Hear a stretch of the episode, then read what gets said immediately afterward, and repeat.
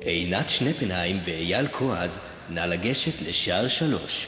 הטיסה יוצאת בעוד חמש דקות. עוברים את הגבול. החיים בחול זה לא דיוטי פרי. שלום, אייל, ברוכים הבאים למאזינים שלנו, חג פורים שמח. שלום, חיים שלי, שלום למאזינים שלנו, חג פורים שמח, חג פורים מטלטל, מדגדג, חג פורים של תחפושות, ולא רק סקסיות. אבל אתה לא מחופש. מה, אני כל הזמן מתחפש, אני מתחפש לעצמי. אני תמיד נשאר אני. תמיד נשאר אני, תמיד נשאר אני. אז יאללה, אז תישאר אתה ותציג לנו את השאלה שלנו להיום. אוקיי, אז השאלה שלנו להיום היא שאלה שהאמת אני, אני קצת מתבחבש איתה, בואי נגיד את זאת כך, ואני אשאל אותה ככה בפנים. למה אתם נשארים שם? שתיקה רועם. עינת בולעת רוק. אני בולעת רוק, היה לי מאוד קשה, אתה גם יודע, יודע את זה. אנחנו גם דיברנו, ניסינו לדבר על הנושא, ואני קצת חששתי מהפרק הזה. בפייסבוק כתב לנו אחד מהמאזינים, והוא שאל, אם כאילו כל כך רע לכם בגרמניה, אז למה אתם נשארים שם? עכשיו, קודם כל, אני חושב שבפרקים אנחנו מדברים גם על הטוב שיש פה, אנחנו לא מדברים רק על הרע שיש פה, אבל השאלה נכון. שלו... טלטלה אותנו. למה בעצם אנחנו פה? נכון, אם בישראל יותר טוב, אז למה אנחנו פה? מה אנחנו עושים פה עכשיו? חוץ מהאובייס. אני חושבת שמה שהיה קשה לי בימים האחרונים, כשחשבתי כל פעם על השאלה הזאת, זה כל פעם עלה לי האובייס, אוקיי, יופי, ארנו גרמני, הילדים שלי נולדו פה, מרכז חיינו פה, אבל כל פעם שניסיתי לחשוב לעומק, אבל עינת, למה את פה? מה משאיר אותך פה? והתקשיתי, אני קלטתי שאני נכנסת למין אה, פאניקה קלה, שאין לי, אין לי, אין לי תשובה, יו, מה, אין לי תשובה, אבל רגע, אבל טוב לי, טוב לי פה, רוב הזמן אני מאושרת, אז למה אני פה? ואז אני חושבת על כל הדברים שאנחנו מדברים בפודקאסט, שבעצם רוב הנושאים שאנחנו מדברים בפודקאסט, אנחנו מדברים על הדברים שאנחנו מתגעגעים אליהם, על הקשיים שלנו, על מה חסר לנו, על הדברים שהייתי רוצה שאין לי, שהם כרגע נמצאים בישראל. ואז אני אומרת לעצמי, יו, איזה קטע. כל החסרונות בעצם שאני מדברת עליהם, שקשה לי להתמודד איתם פה בגרמניה, אם אני נכנסת רגע לעומק, ואני באמת באמת כנה עם עצמי, הופכים גם ליתרונות שלי, למה אני נמצאת פה. נכון. לקח לי זמן להבין את זה, לקח לי זמן להודות בזה, שכל הדברים האלה הם גם יתרונות. עכשיו אני אשאיר את המאזינים במתח ואני לא יענה למה. בדיוק, אבל אני חייב להגיד שקודם כל אני לא יכול להתעלם ממה שקורה כרגע בארץ.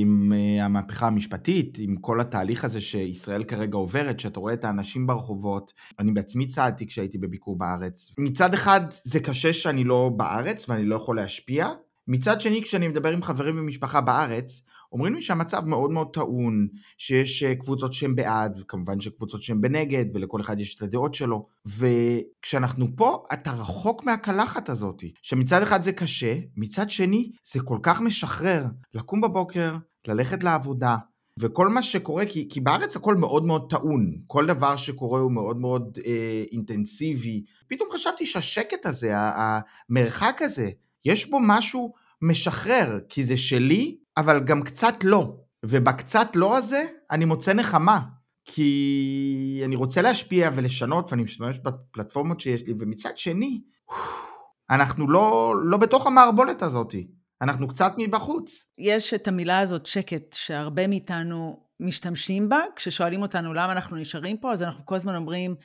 יש שקט. אז נכון, בשקט הזה יש את זה שאנחנו לא מעורבים בקלחת הזאת של מה שקורה בישראל, ובאמת המצב טעון כרגע רגשית להמון אנשים, מכל הצדדים, ויש את הקטע של המלחמות, שיש לנו את השקט הזה שאנחנו לא מתמודדים עם המלחמות, ואנחנו לא מתמודדים עם הפיגועים שיש בישראל, ויש את השקט הזה של להסתובב ברחוב, ואתה לא מפחד מפיגוע שיקרה לך, השקט הזה שהוא, שהוא כאילו משתלט עליך, ולקח לי בשנים הראשונות זמן רגע להכניס אותו אליי ולהתרגל אליו, ולמרות שאנחנו כבר דיברנו על זה שכל דבר קטן מקפיץ אותנו, ומעלה בנו זיכרונות והפוסט-טראומה עולה, יש משהו בשקט הזה שהוא מוביל אותי גם להרבה דברים אחרים, כי כאילו זה מבחינתי ה-obvious. אז אוקיי, מדינת ישראל היא מדינה מאוד טעונה, ויש בה הרבה כאוס והרבה בלגן, לא רק עכשיו, בכלל, באופן כללי, מגזרים שלמים שונים אחד מהשני שגרים במקום מאוד מאוד קטן, אבל יש גם את השקט בלהיות קצת רחוק מהמשפחה, ולהיות רחוק מהמחויבויות שיש לנו, ואני נזהרת במילים שאני... תיזהרי, חסידה מאזינה, ממי. אני נזהרת, וחשוב לי גם לציין שהאחיות שלי הם כמובן החברות הכי טובות שלי, וההורים שלי, ואני הכי בן אדם של משפחה, אבל יש משהו בלהיות גם מרוחק, וכאילו אתה משתחרר קצת מכבלים של השבטיות, של המשפחתיות, שדווקא אנחנו הרבה מדברים על החוסר, ועל זה שאנחנו מתגעגעים ונורא נורא רוצים, ובחגים נורא נורא קשה לנו, ובמקומות שאנחנו רוצים להשתייך אליהם. דווקא במקום הזה, אם אני מסתכלת רגע פנימה, אני אומרת לעצמי, גם במקום הזה יש לי שקט.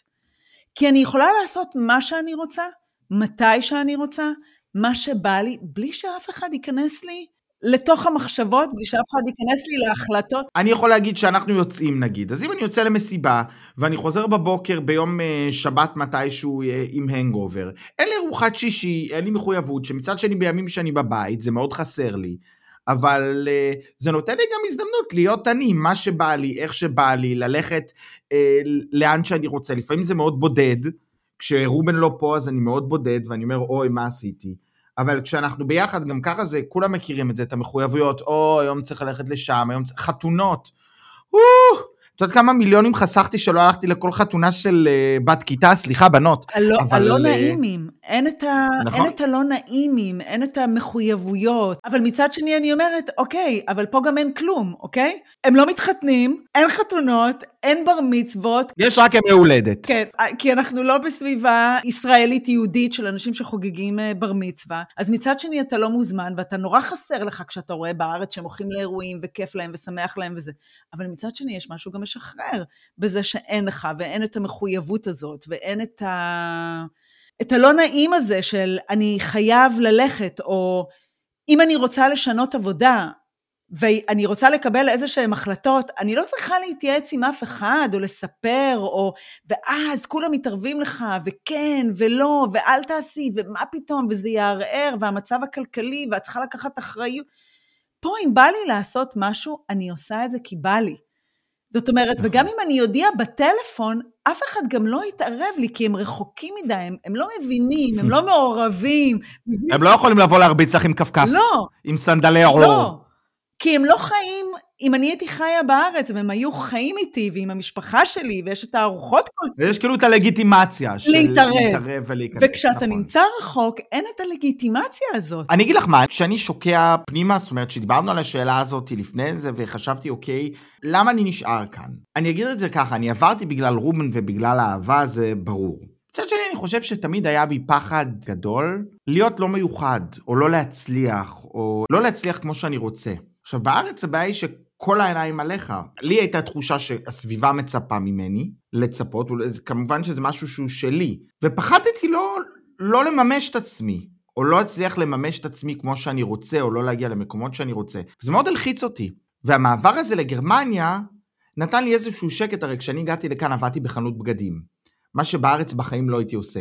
וזה היה בסדר בשבילי, כי עבדתי בחנות בגדים בגרמניה, והתחלתי להתפתח ולבנות את עצמי. אז אתה אומרת, נתקת מהביקורת, מהביקורת ומהשיפוטיות. נתקתי מהביקורת ומהשיפוטיות, וזה נתן לי בעצם איזשהו מקום של שקט. ולא פחדתי, זאת אומרת, היו תקופות, היום אני תפו תפו תפו בתקופה מאוד טובה, ואני מבסוט על המשרה שלי ועל מה שאני עושה, והצלחתי להגיע לאן שרציתי. אבל בדרך כמובן היו המון קשיים, היו תקופות שלא היה לי עבודה, היו תקופות שחיפשתי את עצמי, הייתה תקופה שעשיתי עוד פעם פרקטיקה, כי רציתי ללמוד עוד משהו, לא הייתי חייב לתקשר את זה כלפי חוץ, או לא הייתה לי את התחושה שאתה עושה פרקטיקה, ופתאום אתה רואה מישהו שאתה מכיר, שהיה איתך בבית ספר, והוא מעליך, לא היה לי את זה, לכל מקום שהגעתי בו הייתי דף חלק, ומצד אחד זה היה קשה, כי הייתי צריך לעבוד מאוד קשה כדי להגיע לאן שהגעתי, כי לא הכרתי אנשים, כל הקשרים שיש לי, כל החברויות שיש לי, הכל בניתי בעשר אצבעות. אתה רואה את היתרון שהיה לך בזה, עם כל הקושי שהיה, יש את היתרון של השקט של אני לא פוגש, אני לא רואה, אף אחד לא יודע, אני מתמודד עם הקושי שלי לבד. ברור. אפשר גם לראות את זה כחיסרון. נכון, אבל תראי, היה התקופה שעבדתי בחנות בגדים, אני מניח שכל אחד מאיתנו, או מהמאזינים שלנו מרובם, היה להם תקופות טובות ופחות טובות, גם בארץ, לא תמיד בגבוה, יש תקופות עם הבן זוג שהן פחות קלות, יש, כל אחד יש לו, יש לו פאזות, כשאתה בארץ, ואתה מוקף באנשים שכולם מכירים אותך, וחברים, יש לך מלא אירועים משפחתיים, אז אם רבתי עם רובן, אנחנו חייבים בערב ללכת להורים שלי לארוחת שישי, ואם לא בא לי שהוא יבוא איתי לארוחת שישי, אז כבר מה קרה לך בזוגיות, למרות שזה יכול להיות ריב קטן שאתה צריך שנייה איזה שקט. יש משהו במרחק הזה, שהוא גם מבחינה מקצועית וגם מבחינה אישית, אתה לא חייב כלום לאף אחד, אני יכול להחליט מה אני מתקשר. אף אחד לא נכנס לחיים שלך, זה כמו שאם יש רווקים עכשיו שמאזינים לנו, אז אף אחד לא שואל אותם באירועים, יאללה, מתי אתה מתחתן?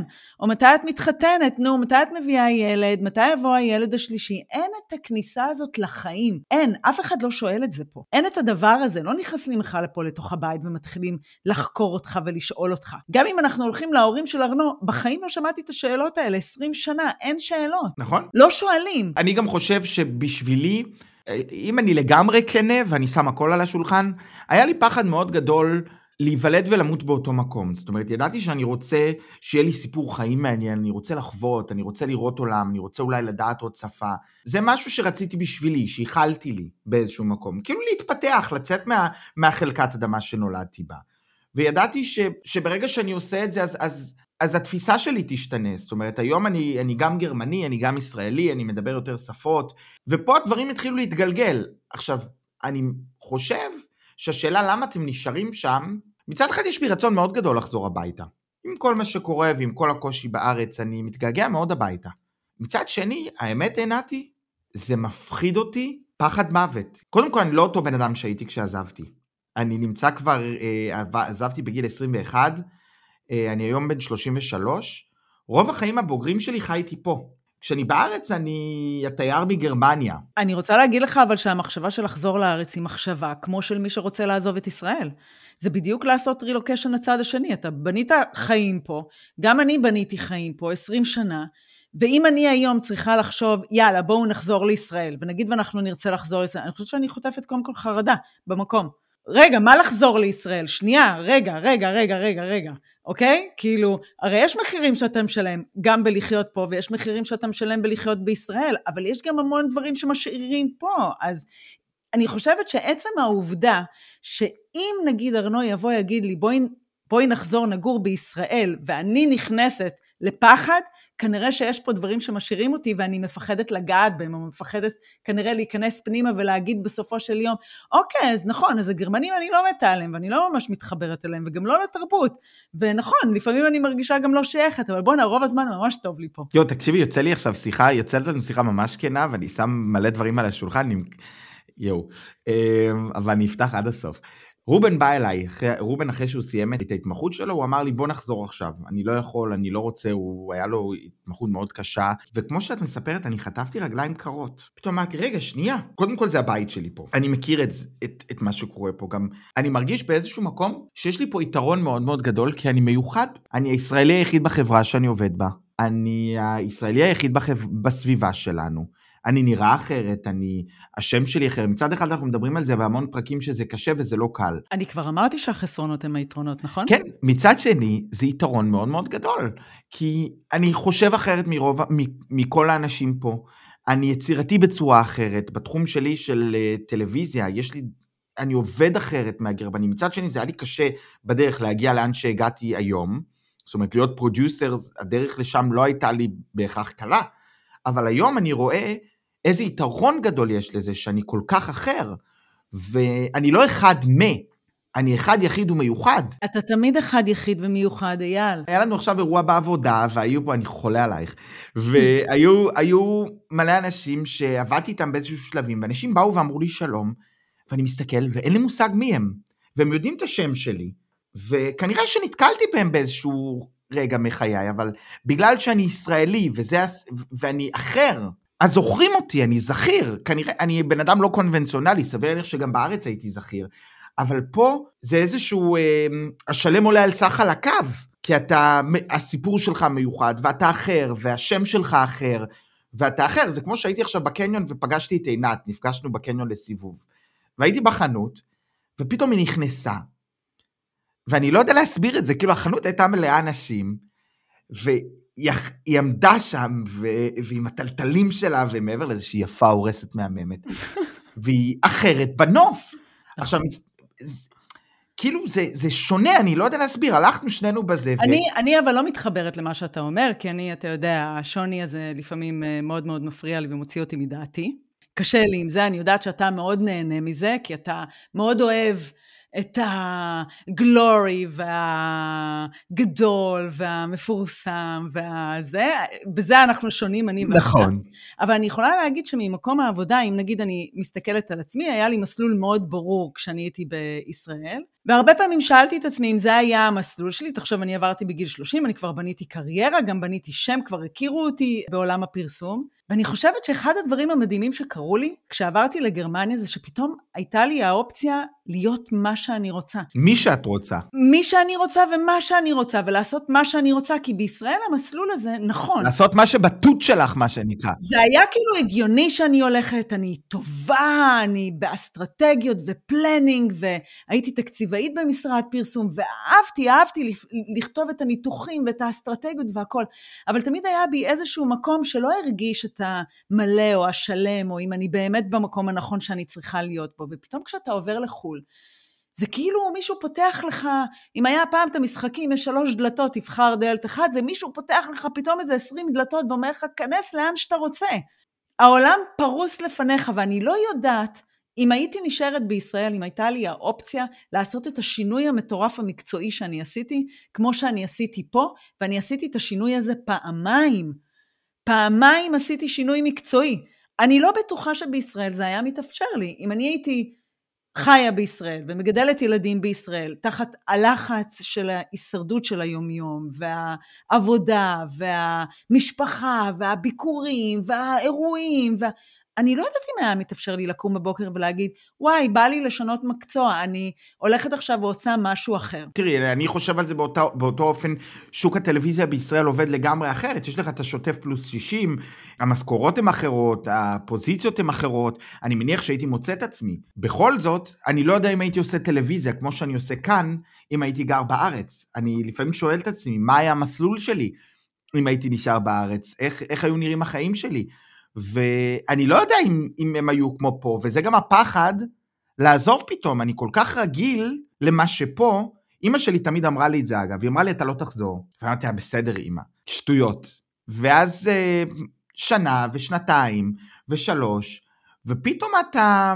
אתה מפתח חיים, אתה נהנה מהיתרונות, ואתה פתאום מבין שהמקום נותן לך הרבה. נכון, אני גם יודע שבסופו של דבר, לא משנה איפה אתה חי ואיפה החיים שלך, יהיו לך קשיים, ויהיו לך בעיות, ותמיד אתה תוותר על משהו ואתה תרוויח משהו אחר. אני חושב שזה הזדמנות גם להסביר, שכשאנחנו משווים בפודקאסט, או שאנחנו עונים על שאלות, ואנחנו מדברים על מה קשה ומה קל, אנחנו מדברים כמובן ממקום של אנשים שעזבו את הבית שלהם והגיעו לבית אחר. הדשא של השכן הוא תמיד יותר ירוק, וזה נכון לשני הכיוונים. שמישהו נמצא בארץ, אז הוא חושב שהחיים בחו"ל הם הרבה יותר קלים ו- ומענים, וכשאנחנו פה, אנחנו לפעמים מסתכלים החוצה ואומרים, אך, אם היינו עכשיו בארץ. נכון, אבל אני חושבת גם מה שאנחנו עושים פה בפודקאסט, זה איזשהו סוג של טיפול פסיכולוגי, תכלס. נכון. אנחנו מאפשרים לעצמנו לדבר על דברים שלא דיברנו אף פעם, המון אנשים לא מדברים אליהם, אנחנו מנרמלים את הדברים, ואנחנו אומרים, רגע, בוא נה, אנחנו לא לבד, עשרות אלפים של אנשים גרים בחול, חווים את אותו דבר כמו שאנחנו חווים, מתמודדים עם אותם קשיים שאנחנו מתמודדים, ואני רוצה להגיד לך, שאם מישהו היה עושה פודקאסט כזה בישראל, ומדבר על החיים בישראל, ועל הקשיים בישראל, ועל ההתמודדות בישראל, אולי זה היה מנרמל לאנשים אחרים, את הקושי, ואת החרה שיש בישראל, וגם את כל הטוב שיש במדינת ישראל, יכול להיות שזה היה מנרמל, מה שאנחנו עושים פה זה סוג של... אוקיי, אנחנו מתמודדים עם הקשיים, עם החסרונות, עם זה שאנחנו רחוקים מהמשפחה, מהחברים, וכל שאר הדברים, אבל בסופו של דבר זה מרוקן, זה מרוקן ומאפשר לנו רגע לצאת החוצה ולהסתכל על זה, ולהתמודד עם שאלות כמו, אז מה משאיר אתכם פה? למרות שאנחנו כל הזמן מתעסקים, אני חושבת שזה דבר נורמלי לאנשים, רוב האנשים, מה שאנחנו עושים זה אנחנו מתעסקים בלא ולא בכן. ואני חושבת שבסופו של דבר, אם אנחנו נתעסק בכן, ומה כן המקום נותן לי, וכל היום נתעסק במה אנחנו מקבלים, אז יהיה לנו הרבה יותר קל. נכון, תראי, גם אני חושב, אתמול שאני ואת הסתובבנו בעיר, אז הלכנו, אני ועינת בעיר, וריחלנו ודיברנו, והכל בעברית, ואף אחד לא מבין אותנו, ואף אחד לא שומע. ובמקום להסתובב עם שקיות של שופינג, הסתובבנו עם uh, גלילי נייר טואלט, שתי חבילות ענקיות. עשינו צעידת הבושה. מה זה צעידת בושה? חבל הזמן. זה משחרר, יש משהו בזה שאנחנו יכולים לבחור, אם להתחבר או להתנתק, שהוא מהמם. מתי שבא לנו. ובארץ אין לנו את האופציה הזאת, כי אתה שם וכולם מבינים וכולם שומעים. ואתה מחובר כל הזמן. אהבתי את מה שאמרת. כן? כן, אהבתי את מה שאמרת, את היכולת הבחירה להתנתק, זה ענק, זה גאוני, כי זה כל כך נכון. זה כאילו, אם בא לי להיות ישראלית, אז אני ישראלית, ואם בא לי להתנתק מהישראליות שלי, אני מתנתקת ממנה, ואם בא לי להתגרמן ולהרגיש עכשיו שייכת לפה, אז אני אתחבר למקום הזה. ואם לא בא לי, אז אני מתנתקת ממנו, ואני הופכת להיות ישראלית. זה כאילו מותר לי לעשות את הפינג פונג הזה של החיבור וההתנתקות. אני חושבת שזה זה, זה אחד היתרונות הכי גאוניים שיש בלגור בחול. זה כאילו, זה מטורף. אבל עלית פה על משהו. ישבנו אני ועינת בבית קפה, dirty talk, אני לא אעלה אתכם בפרטים, למרות שהייתם מתים לדעת על מה דיברנו. והכל בעברית, והמלצרית עוברת במפנה, ואנחנו יושבים ופותחים. לא נכנסים לנו לשיחה. זה משחרר, אני מדבר עם חן בטלפון, חברה שלי, אני מדבר איתם בלוכלך, ואנחנו מדברים, ואני יכול להגיד לה, הכל, הכל, הכל, ואף אחד לא מבין, וזה... זה מהמם, אני, אני עומד ליד הקופאית, ואני מדבר עם הקופאית בגרמנית, יש לי קטע, אני אוהב לדבר עם קופאיות, ועינת עומדת לידי ואומרת לי בעברית, מה אתה חופר לה? למה אתה מבלבל את המוח? למה אתה מבלבל את המוח כל הזמן? אבל היא אומרת את זה עם חיוך. אתה חופר לכל בן אדם שאנחנו נכנסים לחנות. נכון, אבל מה, קיבלתי עשרה אחוז הנחה בעת שלהם, בגלל שחפרתי לה. ו, וזה מש, זה, זה ממש משחרר, ודיברנו על זה... לפני שני פרקים לדעתי, על ה, אם, אם אנחנו מרגישים שייכים, ואם אנחנו מתעניינים, או אם לא, ויש לך באמת האפשרות הזאת, שבתקופות שבא לי, אני רואה חדשות, ואני מתעדכן, ואם לא בא לי, מתנתק. אנחנו מתנתקים. ואני חושב שזה, זה השקט, זה הבונוס הכי גדול. לגמרי, זה השקט. זה שיש לנו יכולת לבחור מתי להתחבר ומתי להתנתק. זה השקט. חוץ מהשקט הביטחוני, כל שאר הדברים שאנחנו מדברים עליהם. אז עינתי, אנחנו יכולים לסכם את הפרק ולהגיד שאנחנו נשארים פה בגלל השקט? בגלל השקט. בטח, שקט, זו מילה ענקית. איזה יופי, יום. תקשיבי, אנחנו באמת עושים פה טיפול פסיכולוגי. זה טיפול פסיכולוגי לגמרי. אנחנו אה, נשאיר אתכם עם השקט, אז אה, אני אגיד אה, תודה שהייתם איתנו, בעוד פרק של עוברים את הגבול, החיים בחול, זה לא דיוטי פרי. מקווה שאתם חוגגים אה, יפה פורים ונהנים, אה, ותעקבו אחרינו בקבוצה בפייסבוק, עוברים את הגבול, החיים בחול, זה לא דיוטי פרי. תמשיכו לשלוח לנו שאלות בקבוצה בפייסבוק, זה חשוב. נכון, תראו, אתם פותחים לנו את הראש. תעשו פולו, למעלה יש פעמון קטן, תלחצו, ככה תקבלו תמיד התראות שאנחנו מעלים אה, פרק חדש. תעשו לנו חמישה כוכבים, מתוקים חמודים שלי, תתנו איזו תגובה נחמדה מטריפה מדגדגת. ותהנו מהשקט, במדינה שבה אתם חיים. תהנו מהשקט. נתראה בפרק הבא. נתראות.